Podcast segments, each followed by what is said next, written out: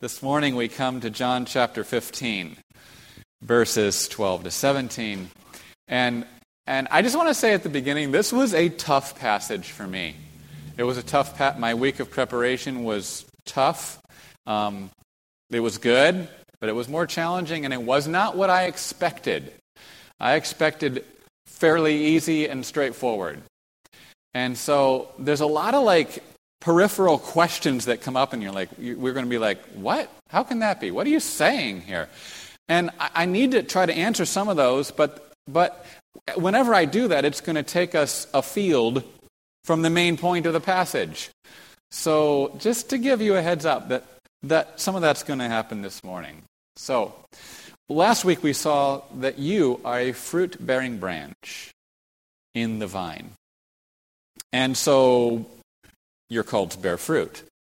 Um, and you're called to bear lots of fruit, much fruit, more fruit, because that's who you are.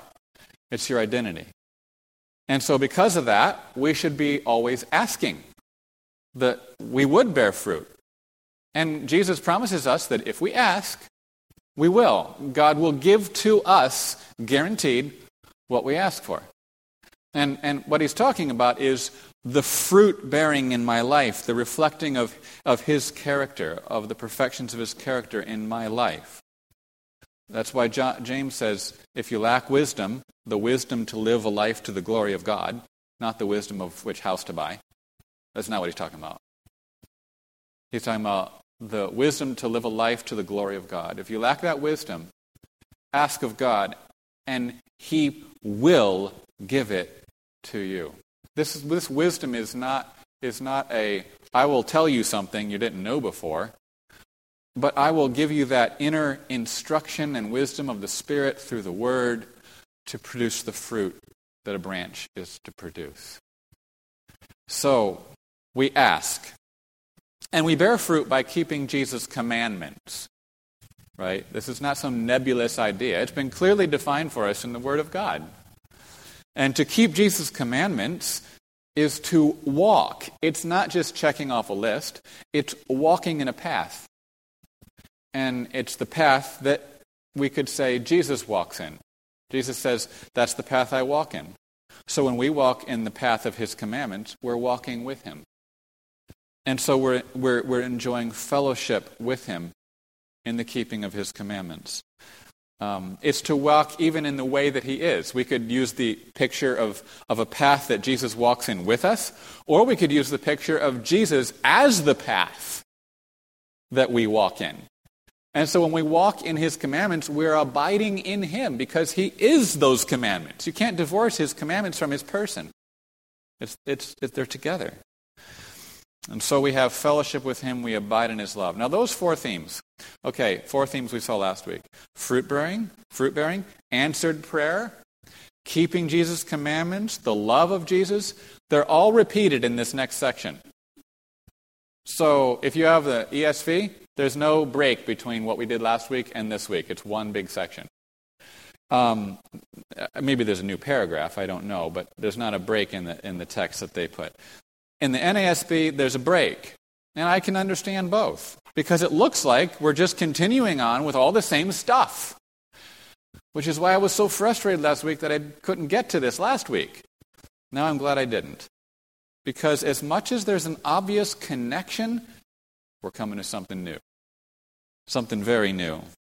There's some important differences. So, with that in mind, we begin in verse 12 of John 15 This is my commandment that you love one another just as I have loved you.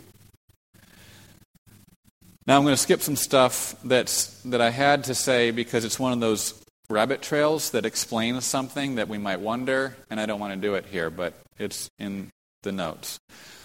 The question I want to ask now is why does Jesus reintroduce this specific commandment right here.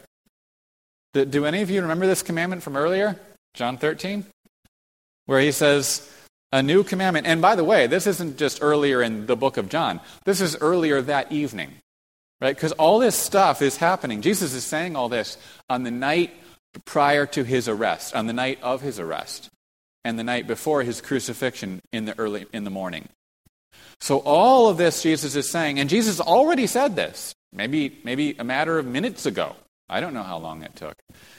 So now he repeats himself, but what he said before was, a new commandment I give to you, that you love one another, even as I have loved you, that you also love one another. By this all men will know that you are my disciples, if you have love for one another. So I want to just review this for a minute because it's going to be really important because Jesus is going to repeat this again at the end of this message. So this is a, playing a big part in this. Uh, we know that love was not itself a new commandment. Like everyone knew, yes, you're supposed to love each other and you're supposed to love God. Jesus said in Mark chapter 12, when someone asked him, What's the foremost commandment? What's the greatest commandment? What did Jesus already say? The foremost is, and he quotes the Old Testament Hear, O Israel, the Lord our God, the Lord is one. And you shall love the Lord your God with all your heart, with all your soul, and with all your mind, and with all your strength. I just want to ask you are there different types of love?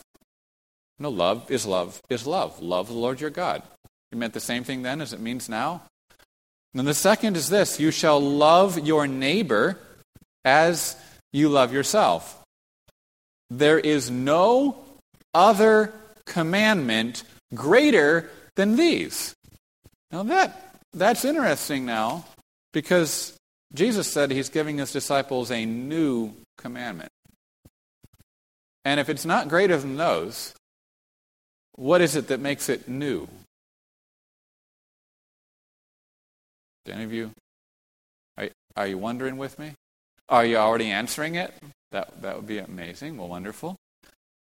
Right? How is this new commandment new? Well, we saw first that our obedience to the old commandment, it's the same old commandment, but now our obedience to that commandment is motivated by the perfect revelation of that love in Jesus.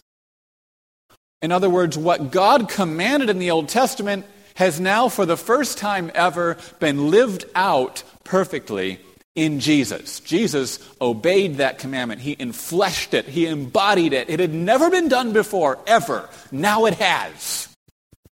Now it has. And so the love that's commanded is the same old love. But the incarnation of that love in Jesus makes it what? Makes it new. There's a second way. We saw that our, our love for one another now is displayed in a new way because we live in a radically new kingdom context. The kingdom has come. And so when we love one another, uh, we love in the kingdom. And what's happened in the kingdom is that we took a word, God took a word, and redefined its meaning. It wasn't bad in the Old Testament, it's just different in the New. And the meaning of greatness in the kingdom is becoming a slave to one another. That was not the meaning of greatness in the Old Testament. And it wasn't bad, it's just the way it was. In the New Testament, the meaning of greatness is becoming a slave to, to one another. And, and that is because the eternal Son of God took to himself the form and the station of a slave. Until that happened, the meaning of greatness could not be what it is now. And so the love that's commanded is the same old love. But the kingdom context for this love makes it new. You see, newness has everything to do with the date on the calendar, right? The newness of this love has everything to do with when we're living. We saw third that the particularity, in other words, Jesus doesn't love everyone equally in the same way.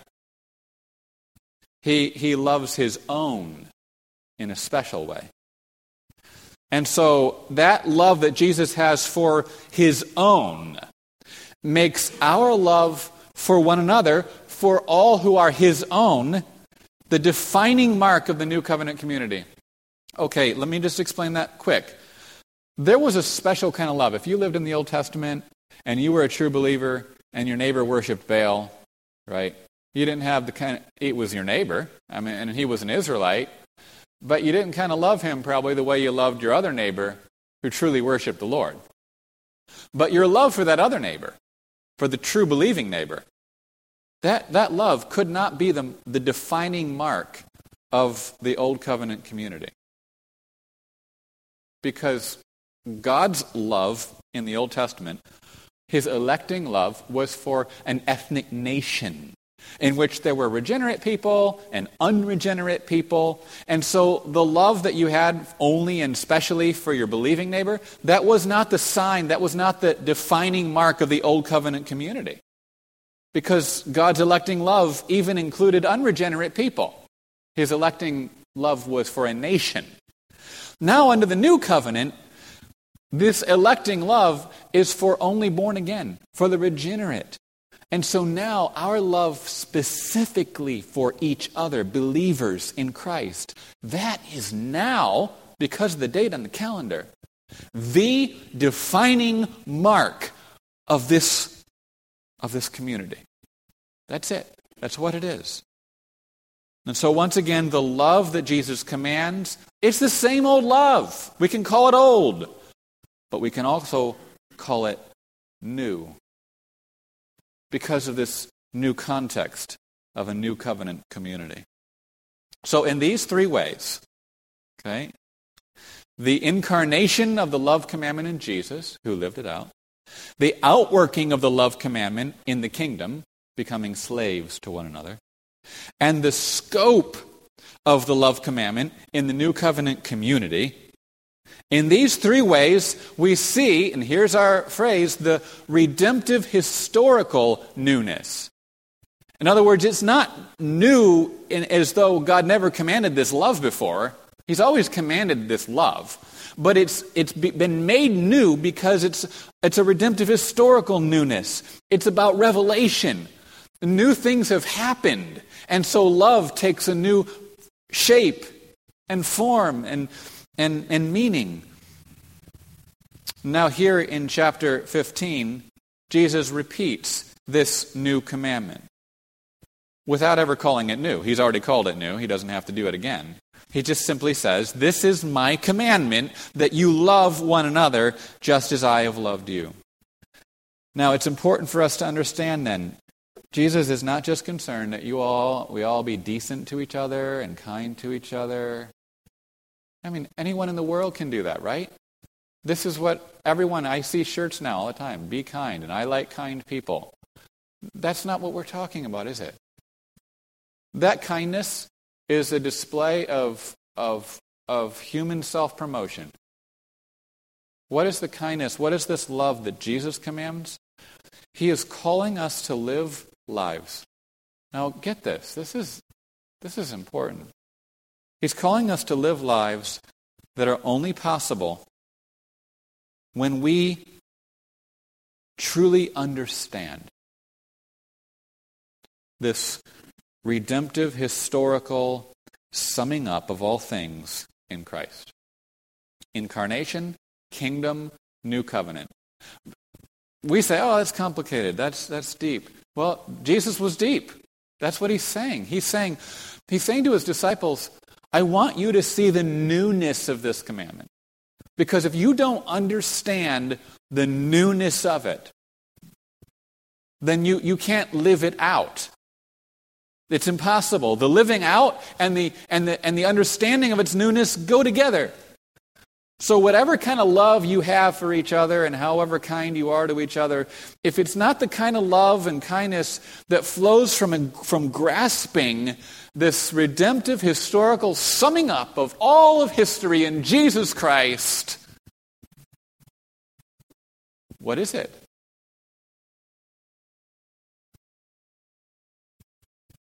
Therefore, Jesus is calling us, if you take the next step, watch this. This is the important thing we, we begin to see. We're setting the stage for what Jesus is about to say. Jesus is calling us then to live lives as we love one another that are the announcement and, and the proclamation, whichever word you like better, of this redemptive historical summing up of all things in Jesus. So, my love for you, your love for me, our love for one another, because we can only do this when we grasp the newness of His love, um, it becomes, therefore, by default, by definition, a proclamation to others of how all things have been summed up in Jesus. That's what, that's what this love is. By this, all men will know. Now we can appreciate more what Jesus said a little earlier. By this, all men will know that you are my disciples. That you are my disciples if you have love for one another. So I'll just ask this question. We'll come back to it at the end. Is, your, is our love for one another a constant announcement? Like an announcement like a bullhorn proclamation to the world of the redemptive historical summing up of everything in Jesus. Incarnation, kingdom, new covenant. That's what this love is about. It's not about being kind, as the world uses the phrase. So Jesus continues in verse 13. See, there, there's a depth to the Christian life. There's a, there's a beauty that, that Jesus brings to it that, that elevates it past moralism, that elevates it past the do goodism of the world, and brings it to a life rooted in Jesus, abiding in Him. So Jesus continues in verse 13 Greater love has no one than this, that one lay down his life for his friends. Now, I'm going to take a little detour here for a moment. And some people have asked, and maybe you would think, did Jesus miss the mark here? And we know he didn't. But some people think he did. Isn't love for an enemy greater than love for a friend? Jesus said, Greater love is no one than this that one lay down his life for his friend. Well, isn't it greater love to lay down your life for your enemy? And the answer is simple if we look at it. Jesus is not comparing love for friends with love for enemies. It's not his point. He's not comparing love for friends with love for your acquaintance or even for a perfect stranger. He's not like dividing up these different groups. Which is the greatest love? To love an enemy, an acquaintance, a stranger, or a friend? That's not what he's doing. His point is simply this greater love for a friend, because that's what he's talking about, greater love for a friend has no one than this that, that you lay down your life for your friend. Does that make sense? So it's simple. Jesus did not get it wrong. It's nice to know that from the get go, and then you have a way of understanding. You can move forward and say, well, what did he mean? So I think that's pretty clear. If I have a friend and I lay my, down my life for that friend, that's the greatest love I could show to that friend. So Jesus is correct. Jesus wasn't the only teacher to say that, though. This was like self evident, this was obvious. All sorts of ancient writers talked about the greatest kind of love is to lay down your life for your friend. So it's, it's so is Jesus just repeating what everyone else already knows? Is he reminding his disciples of something that is already obvious to them? That should be our clue. The key here is to see that Jesus' emphasis is not on the fact that this is how the disciples should love one another. As true as that is, I mean, he is saying that, but that's not in his emphasis. His emphasis is on the fact that this is how he has loved them. In other words, what did Jesus just say? This is my commandment that you love one another just as I have loved you. And they might be saying, okay, how has Jesus loved us? Well, he's been patient with us. I mean, he's walked with us for all these years and not kicked us out. So they're thinking, how has Jesus loved us? See, they don't know he's going to lay down his life for them yet. They don't understand that. So when Jesus continues, greater love has no one than this, that one lay down his life for his friends. What's he doing? He's inviting his disciples once again to understand what was not at all obvious to them. Yes, it was obvious. Greater love does no one than this, that one lay down his life for his friends. But it was not obvious to them that Jesus was about to lay down his life for them. So it's one thing for the disciples to be always laying down their life, because John says we ought to lay down our lives for the brethren. If you see that someone is in need, give what they need. Is that really laying down your life, literally? No, but metaphorically, it's the point. We should always be laying our, down our life for each other, as it were. But there's a big difference between that and when Jesus literally lays down his life for us, once for all. So only when we understand the nature of Christ's love for us, which is what Jesus is inviting them to do, only when we understand that will our love for each other be the announcement in your handout, be a proclamation, uh, always giving off, giving off that good news, right, to the world of the redemptive historical summing up of everything in our Lord Jesus Christ, so that He is preeminent in the very loving of one another. Only then will our love for one another in your handout be the true living out of Jesus' new commandment. So the question is are you living out Jesus' new commandment? Not, not in a sense, simply the old commandment, but the old commandment made new. Is that what we're living out? And that's why Jesus goes on to say to the disciples, You are my friends if you do what I command you. Some more detours here, because automatically we, in our works oriented mindset or our fear of losing God's favor through uh, deduction in points, and, and loss of merit, right? We wonder about this. And I just want to say it's the same thing we looked at last week. Jesus is not saying that we're going to be, you'll be my friend if you do everything I tell you. That's the, that's the feel that we can introduce here. In other words, he's not making his love for you dependent on your obedience. Dependent, as in, if you do this first, then I will give you my love. Well, then what is he saying? He's showing how our love for one another and the summing up of all things in him, as the one who lays down his life for us, are two sides of the same coin. They're two sides of the same coin. You can't pick up the coin without picking up both sides, can you? Right? When you pick it up, you got both sides. You can't leave one side on the ground. And so they're inseparably joined together. What he's saying is this I'll word it like this You are my friends. You are the ones that I love and for whom I lay down my life. If you are doing, not if you will do. Jesus is simply saying, if you are the ones doing what I command you. If you are the ones loving one another. Do you see how that, how that works? Loving one another, in other words, is not the condition of Jesus laying down his life for me. If it was, how lost would we still be? Right?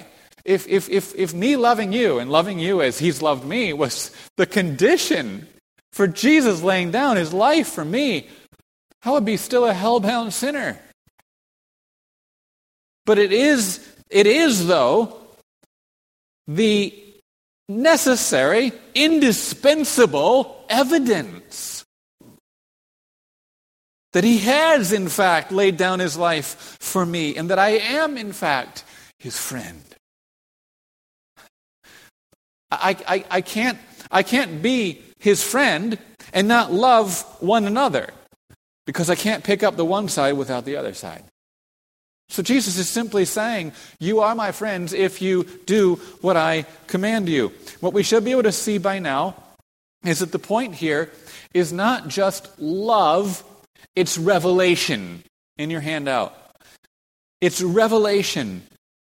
Let me explain that like this. The point is not just doing what Jesus commands, though it is. Do what Jesus commands. If I said that, it would be true. But the point is more than that.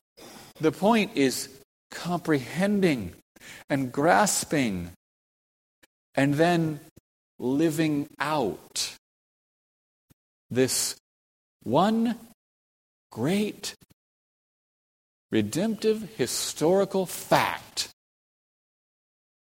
of the summing up of all things in Jesus, who laid down his life for us. That's the point. And that is doing what Jesus commands.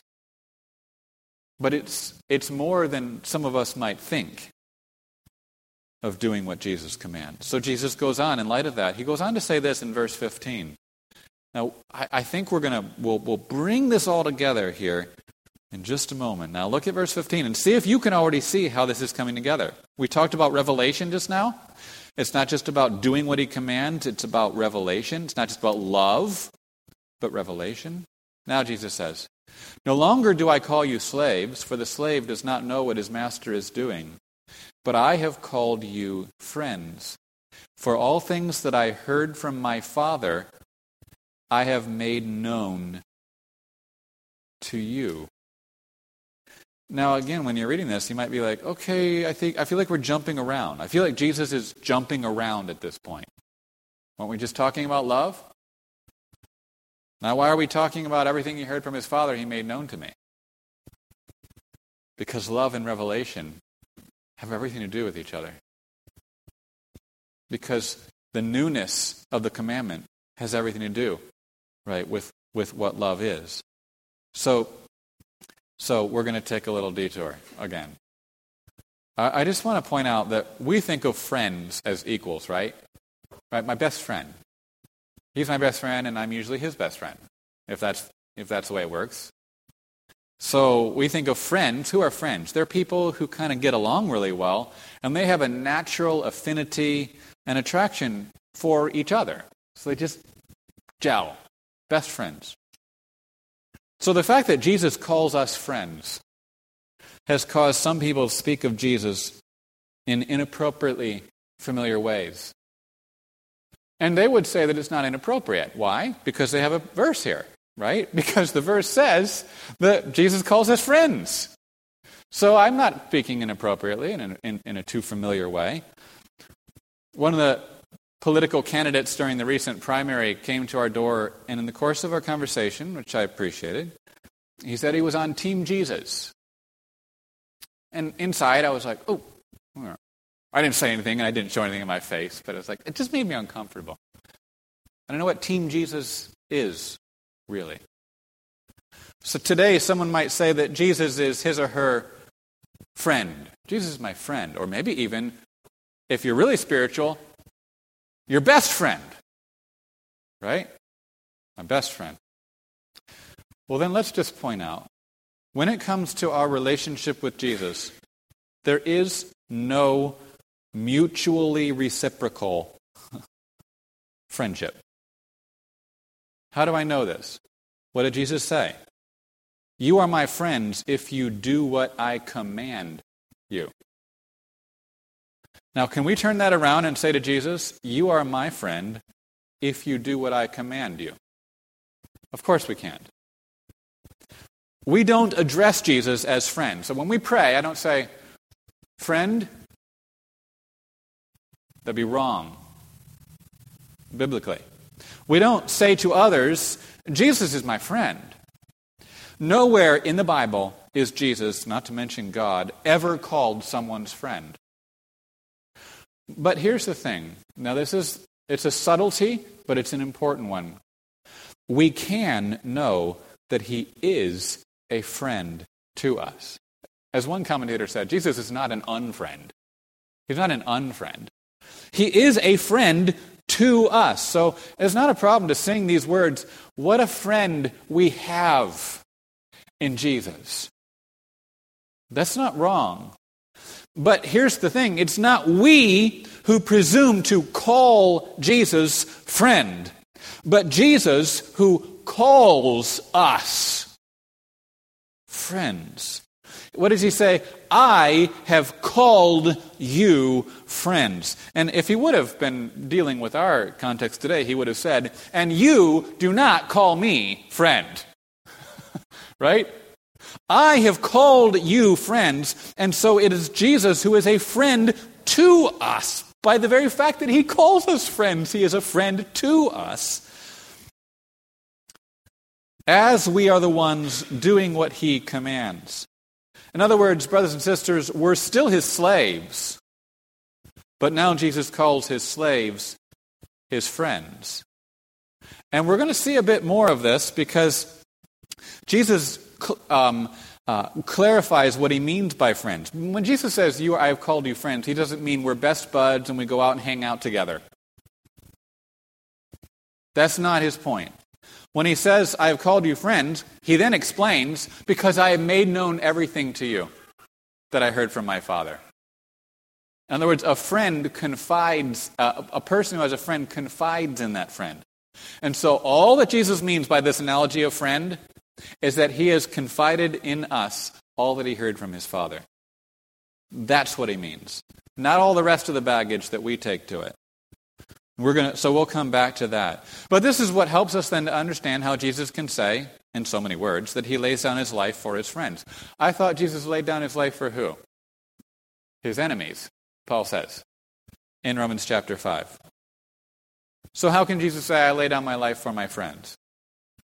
Well, because his friends are those that he has called. He called them when they were enemies. Because his friends are those he has chosen and those to whom he has granted this honored title. He didn't give us this title because he really got along so well with us. He gave us this title out of the sovereignty and condescension of his grace. That makes it more wonderful. I, I, I don't want to be on Team Jesus, really. At least the way the, those words, the vibe that I get from those words. And, and I don't want to be friends with Jesus like I'm friends with someone. But I, I want to be the one that he has condescended to give this title of friend to. And this warns us then against a overly, a wrongly, inappropriately familiarity with Jesus, one that takes away from the beauty of who he is. Jesus can say he lays down his life for his friends because that's just to say he lays down his life for who? For those upon whom he set his undeserved love and favor. That's all that means. So, let's be content. Are you content that Jesus has called you friend? Let's be filled with wonder and awe that he calls us friends and that he is a friend to us. So far, now let's come back to the main point and we'll continue with the main point to the end. So far, we've been doing something that we might take for granted. We don't even know we've been doing it because, of course, we're doing it. We've been applying these verses to all of us just as equally as we apply it to the first 11 disciples that Jesus was talking to 2,000 years ago. So we're like, yeah, everything Jesus said to those 11, he said to us. And so everything he said to them applies equally to me. The problem is, it's not true. There are times, and in fact, this whole discourse, did Jesus have us in mind, this whole discourse? Yes. But did he have those 11 primarily in mind? Yes, because he's looking at them and talking to them. And so that's just a reality. And sometimes the primary application of his words is narrowed down so that it no longer includes you or me as it included those 11 disciples. And I want to just give some specific examples. So look at John 14 and think. Uh, he says, I will not leave you as orphans. I will come to you. And we saw that means I will come to you in the resurrection, in the flesh. You will see me. After a little while, the world will no longer see me, but you will see me in the flesh physically after his resurrection before his ascension. Because I live, you will live also. Now that applies to us, so this is where we get messed up. The last part, because he lives, we will live also. But Jesus did not come to us, and we did not see him. So there's a little thing, oh, I forgot. Jesus isn't just, I'm not there, he's talking to them. John 15. When the Helper comes, whom I will send to you from the Father, that is the Spirit of truth who proceeds from the Father, he will testify about me, and you will testify also. Why will you testify? Why? because you have been with me from the beginning. Now, shouldn't we testify? Yeah, we should. But we will not ever be able to testify the way the disciples did because we weren't with Jesus from the beginning. And once again, we're like, oh, that's not to me, that's to them. Think about that. John 16, verse 2. Jesus says, they will make you outcasts from the synagogue. And we kind of just, we kind of just kind of uh, broaden that out and say, oh, that's persecution. Well, all he's saying is they'll persecute you. And we can expect persecution. But no, Jesus was saying specifically, you who have been members of the synagogue, you who are in the synagogue and have every right to the synagogue, they're going to kick you out of the synagogue. Well, he can't say that to us because we were never in the synagogue. Once again, he's talking to them. John 16, 4. These things I have spoken to you, so that when their hour comes, you may remember that I told you of them. These things I did not say to you. Who's the you? We keep putting you like, I'll just sneak me in there. Right? And we, sh- we should to a point, but you can't always. I did not say to you at the beginning. Now who's the you? Because I was with you. We cannot, we, we, we can't remember what Jesus told us. And the reason is because Jesus never told us. He never said it to us because he was never with us. John 16, verse 32 Behold, an hour is coming and has already come for you to be scattered. And he said you a lot of times. So these yous are clearly just to the eleven, each to his own home, and to leave me alone. And yet I am not alone because the Father is with me.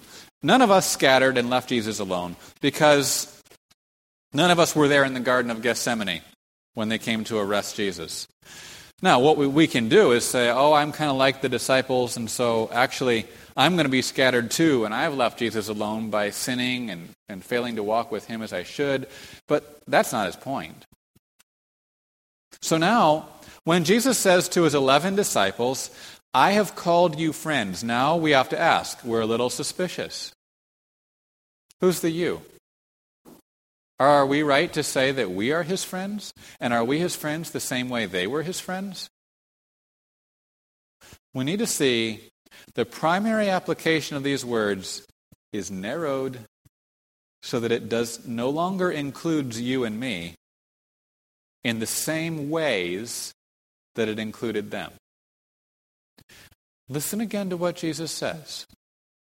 No longer do I call you slaves, for the slave does not know what his master is doing, but I have called you friends, for all things that I have heard from my Father, I, Jesus, here in the flesh, I have made known to you.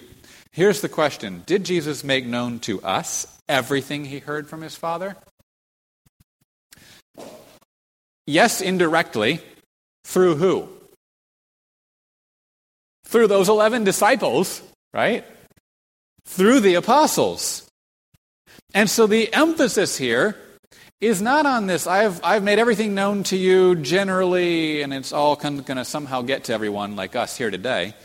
His point is the privileged position of those first disciples as the recipients of Jesus' direct revelatory word. When we say that church is built on the foundation of the apostles and prophets, that's what this is about.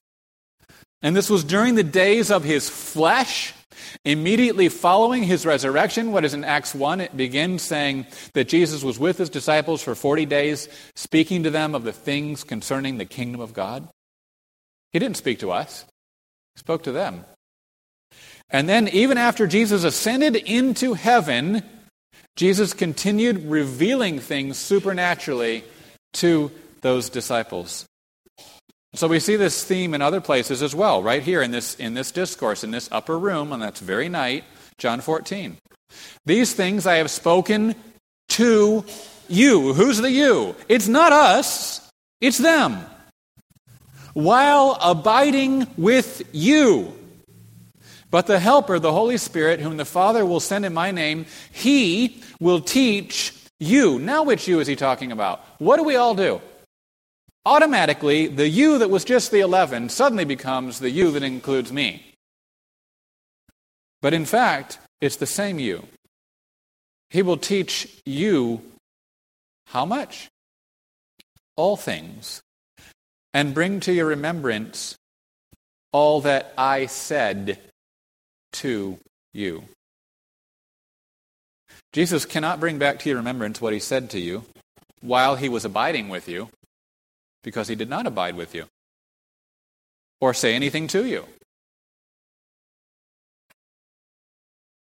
This is where, well, this is where we have today the, all the claims to uh, new and fresh revelations of the Spirit based on these verses, but it's, it's based on a total misreading of Jesus' word and something that ultimately devalues the deposit of the apostolic teaching in the pages of this book. So, therefore, Jesus was not promising here that the Holy Spirit would teach you all things. There's a sense in which that may be true in some other way, but that's not what he's saying here. He's saying that the Holy Spirit will teach the disciples, the apostles, all things. All things. John 16, 12 to 14. I have made, I have many more things to say to you, but you cannot bear them now. But when He, the Spirit of truth, comes, He will guide you into all the truth. And we're reading it thinking, okay, I guess he's going to guide me into all the truth. And in a sense, yes, but in a sense, no, he did not do that. He does not do that for us. He says, For he will not speak on his own initiative, but whatever he hears, he will speak, and he will disclose to you what is to come.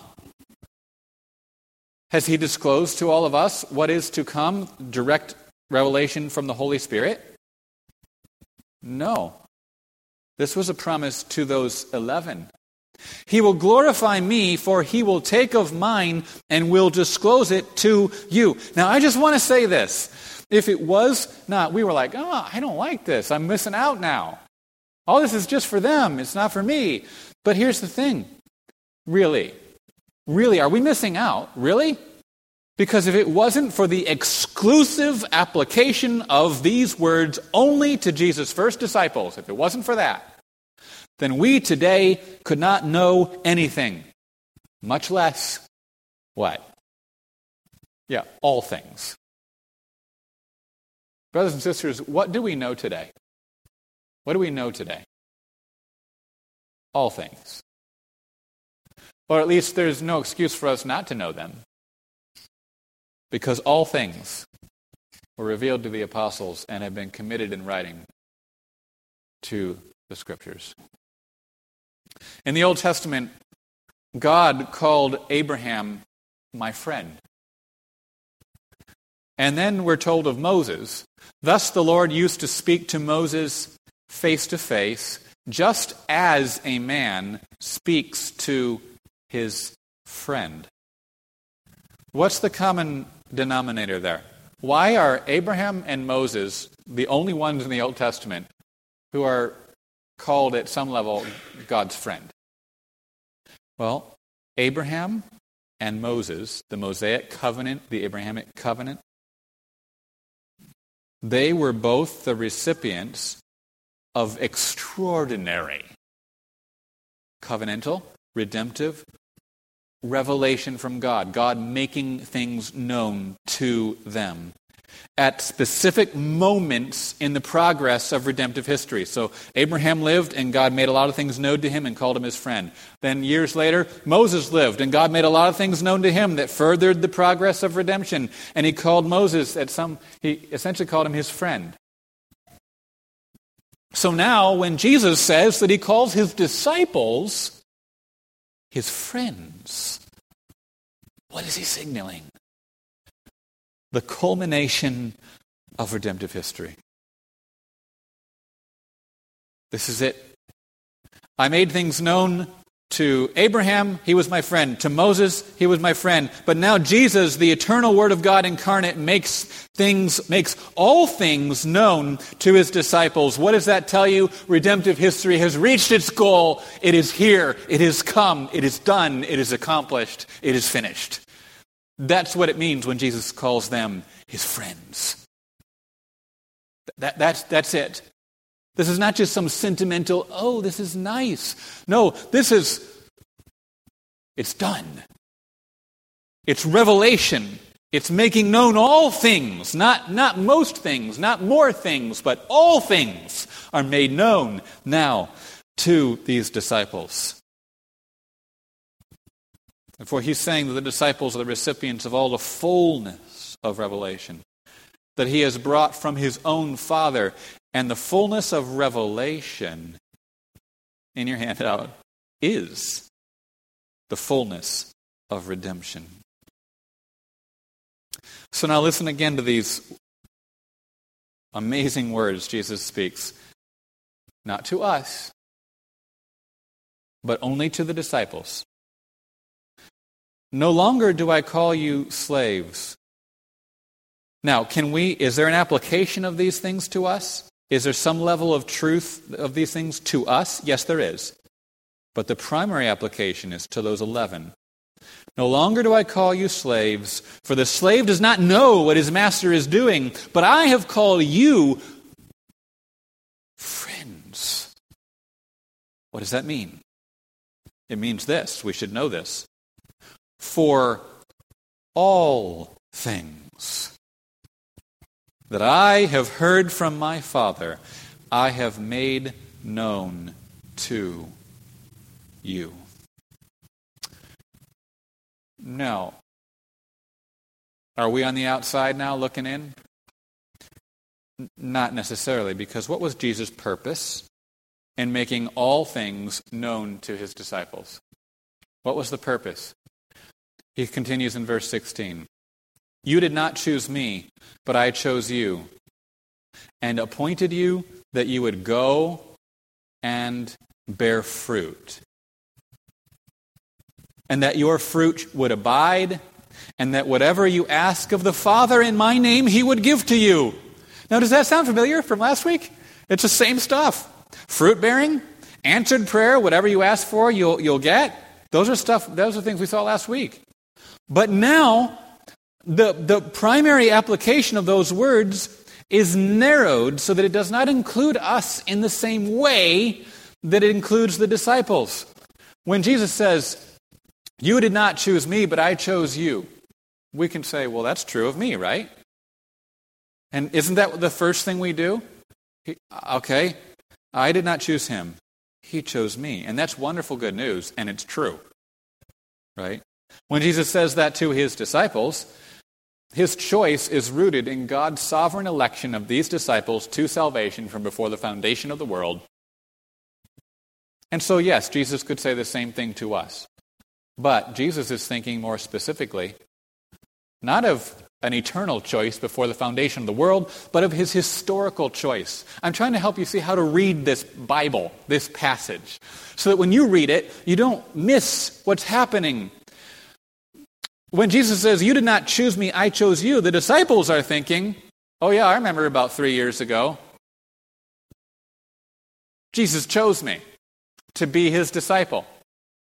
Right? That's what they're thinking. And that's what Jesus means. The reason that Jesus chose these 11 men and the reason that he makes known to them and not to anyone else all things that he heard from his Father. Why did Jesus choose them? Why did he reveal these things to them? Because he has also appointed them to go and bear fruit. As they preach in all the world what they have heard from Jesus and what the Holy Spirit has disclosed to them, and not to us, to them. And so, what is this fruit then? If you think of what's the fruit here that these disciples have been appointed to bear and that will abide forever, what's the fruit here? It's you. It's, it's me. It's this. This is the fruit. So, John Calvin writes as the doctrine of the gospel obtains souls to Christ for eternal salvation, many think and rightly so, that this is, this is the perpetuity of the fruit. This is what makes it last forever, because it's eternal salvation for eternal souls. But I extend the statement even farther as meaning that the church will last to the very end of the world. The church will last to the end of the world. Jesus said, I have appointed you that you go and bear fruit and that your fruit would abide, that it would remain forever. And 2,000 years later, we see the words of Jesus realized.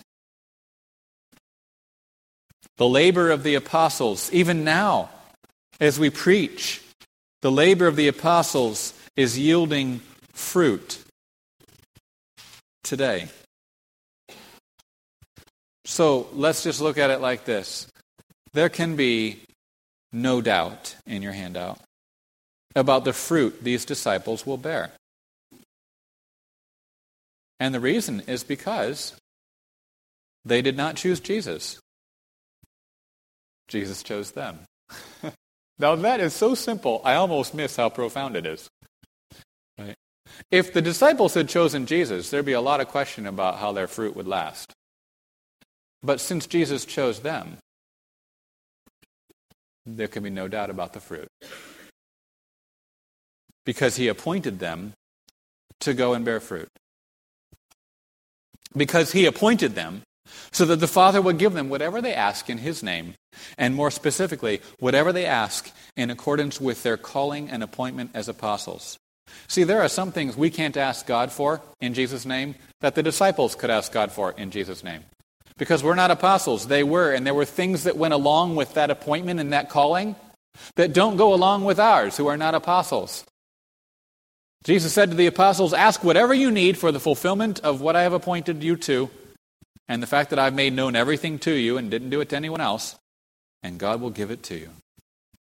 In your handout, there can be no doubt about the lasting, permanent nature of the fruit these disciples will bear. Once again, because they did not choose Jesus. Jesus chose them and appointed them that their fruit would abide forever. So J.C. Ryle gives the sense of Jesus' words like this I chose and set you apart for this great purpose, that you should go into all the world preaching the gospel and gathering in the harvest and fruit of saved souls and that this work begun by you should remain and continue even after your deaths.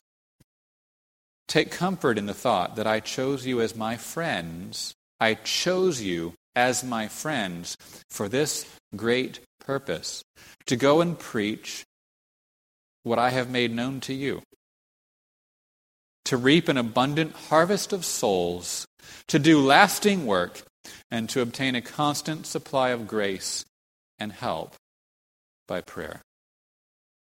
Now, on the one hand, uh, if it wasn't for the exclusive application of those words to those first disciples, would we be here today? No, we wouldn't. What we're reading about in Jesus' words to those disciples is the guarantee of our own presence here 2,000 years later. So I'm happy. I'm happy to acknowledge that Jesus was talking to them and not just general thing to everyone. I see in it the promise not only of the first 2,000 years, but of the next however many years until Christ returns. On the other hand, there is a broader application of these things to all of us, and I'll conclude here with this. We're not apostles, so does that mean we can wash our hands of all responsibility to bear fruit? To bear this kind of fruit? Well, no, because the apostles are not here any longer. Who has now been entrusted with the apostolic message? Now, there's a difference. It's not our message, and we, we, we didn't get it through direct revelation. But we got it through those who received the direct revelation. Who has it now? Who has it? We do. We have it. We've been entrusted with how, how much? All things. Abraham was not entrusted with all things. Moses was not entrusted with all things. We've been entrusted with all things that Jesus heard from his Father and that he made known not to us, but to his disciples. So basically, in short, even though we're not apostles, we have been entrusted. You have a stewardship. I have a stewardship of the redemptive historical summing up of all things in Jesus. We know that all of history has been summed up in Jesus, that He is the culmination, He is the, the kingdom, the incarnation, the new covenant community. We know it all. We know it all. Yeah. But if we've been entrusted, if you have been given, what? If you have been given this climactic fullness of revelation, then why do you think you've been given that? Well, it's because we too have been appointed to go and bear fruit. Wherever God has put you. Each of us according to the measure of faith and grace that God has assigned. And we don't have the measure of faith and grace that the apostles had as apostles, because we're not apostles. And we all are, are, different. Paul talks about different measures of faith, different measures of grace. That's not an excuse to be lazy, to be fearful, but it's just a recognition that we'll all bear fruit in differing ways, in different capacities, in different, in different places. Right? And he's appointed us, therefore, that our fruit should abide forever. Think about that. Indeed, that whatever you ask in Jesus' name, he would give it to you. wow, we miss the glories of, of what we have, what we've been given. And so, on the one hand, we've been given a stewardship. And this stewardship means a sobering responsibility. You've been entrusted with all things Jesus heard from his Father. What does that mean? On the other hand, these things should be encouraging us and filling us with confidence and hope because we did not choose Jesus, He chose us and He appointed us that we would go and bear fruit. That our fruit should abide and remain forever, and that whatever we ask of the Father, He would give to us. Jesus said to the eleven disciples after His resurrection, and He said to the eleven disciples, All authority in heaven and on earth has been given to me. Go, therefore, and make disciples. And this is not just about handing out tracts, as good as that might be, or even just about witnessing. Making disciples is bearing fruit. It's, it's, it's, it's God using me to, to produce discipleship in someone else, to produce Christ likeness in someone else. Go therefore and make disciples of all the nations, baptizing them in the name of the Father and the Son and the Holy Spirit teaching them to observe all that I commanded you. Now, this relates specifically to, in a sense, the apostles, because there's teaching. We don't, we're not all teachers. They're baptizing. We don't all baptize. But then we see these words reaching out to encompass all of us when Jesus concludes. And behold, I am with you. Who's the you? Always, even to the end of the age. And so I think of these things and I ask myself are we bearing fruit in the places where God has put us? Each of us, according to the measure of faith and grace that God has assigned. And we're talking about faith that is appropriate to specific roles and callings. We're not talking about a weak faith or a strong faith.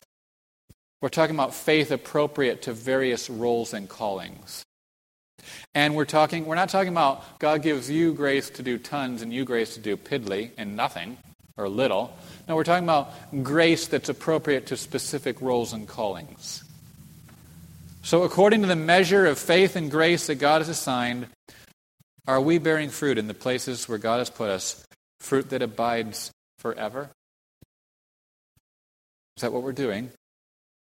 Are we asking the Father in Jesus' name that we would always be bearing fruit in the lives of those around us? Who are the people around you?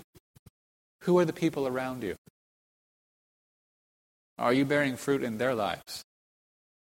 And so now we're brought back to where we started. Verse 17. These things I command you, which is an interesting thing there. Um, these things I command you, that you love one another.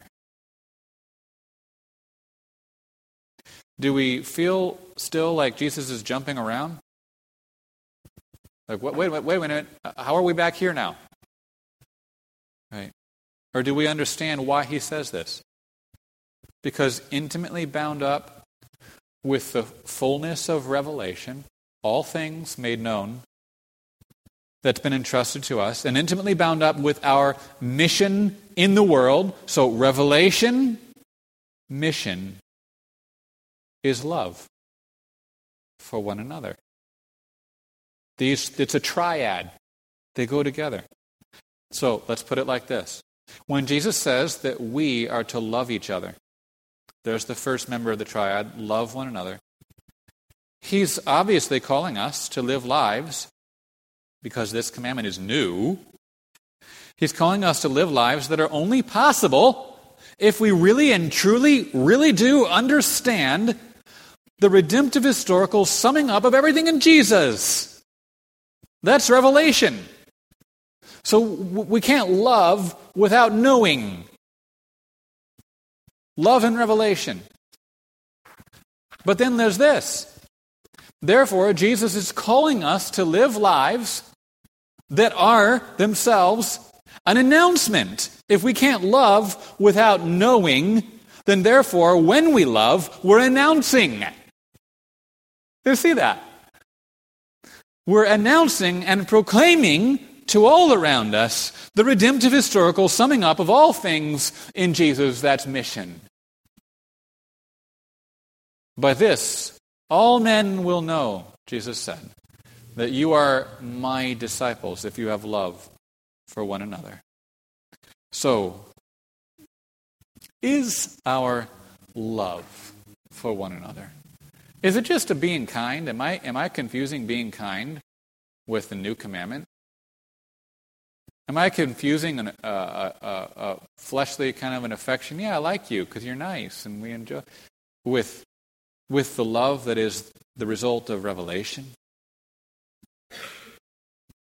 Is our love for one another a constant announcement to the world of the redemptive historical summing up of everything in our Lord Jesus Christ? Are we bearing fruit in the places where God has put us, each of us according to the measure of faith and grace that God has assigned? Fruit that abides forever. Dear Heavenly Father, help me to be a fruit bearer. I pray that the result of my life is fruit that has been borne in the lives of people around me according to the measure of grace and faith that you have assigned to me. So you have assigned the measure of grace and faith, among other things, to preach your word on Sundays. And so I ask that you would bear fruit through that. Lord, I pray that you would, you would cause each one of us not to be content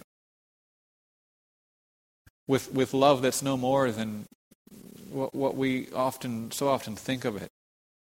Help us to see that love is only possible with revelation. That love can only be among us when we know that we know all things.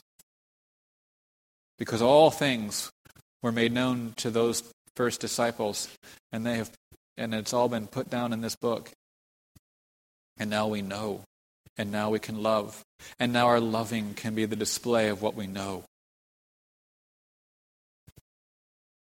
And Lord, we pray then that, therefore, our loving and our knowing is mission in the lives of saved and unsaved alike all around us. Lord, please convict us right now. Convict us uh, uh, of at times how pathetically far short we fall of the beauty of this calling.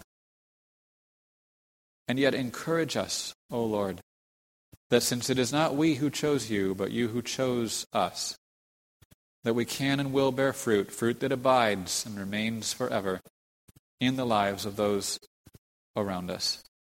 But make it ever more so, we ask, because you told us to ask and you promised you would do it if we ask. So we ask, we pray, in Jesus' name and for your glory. Amen.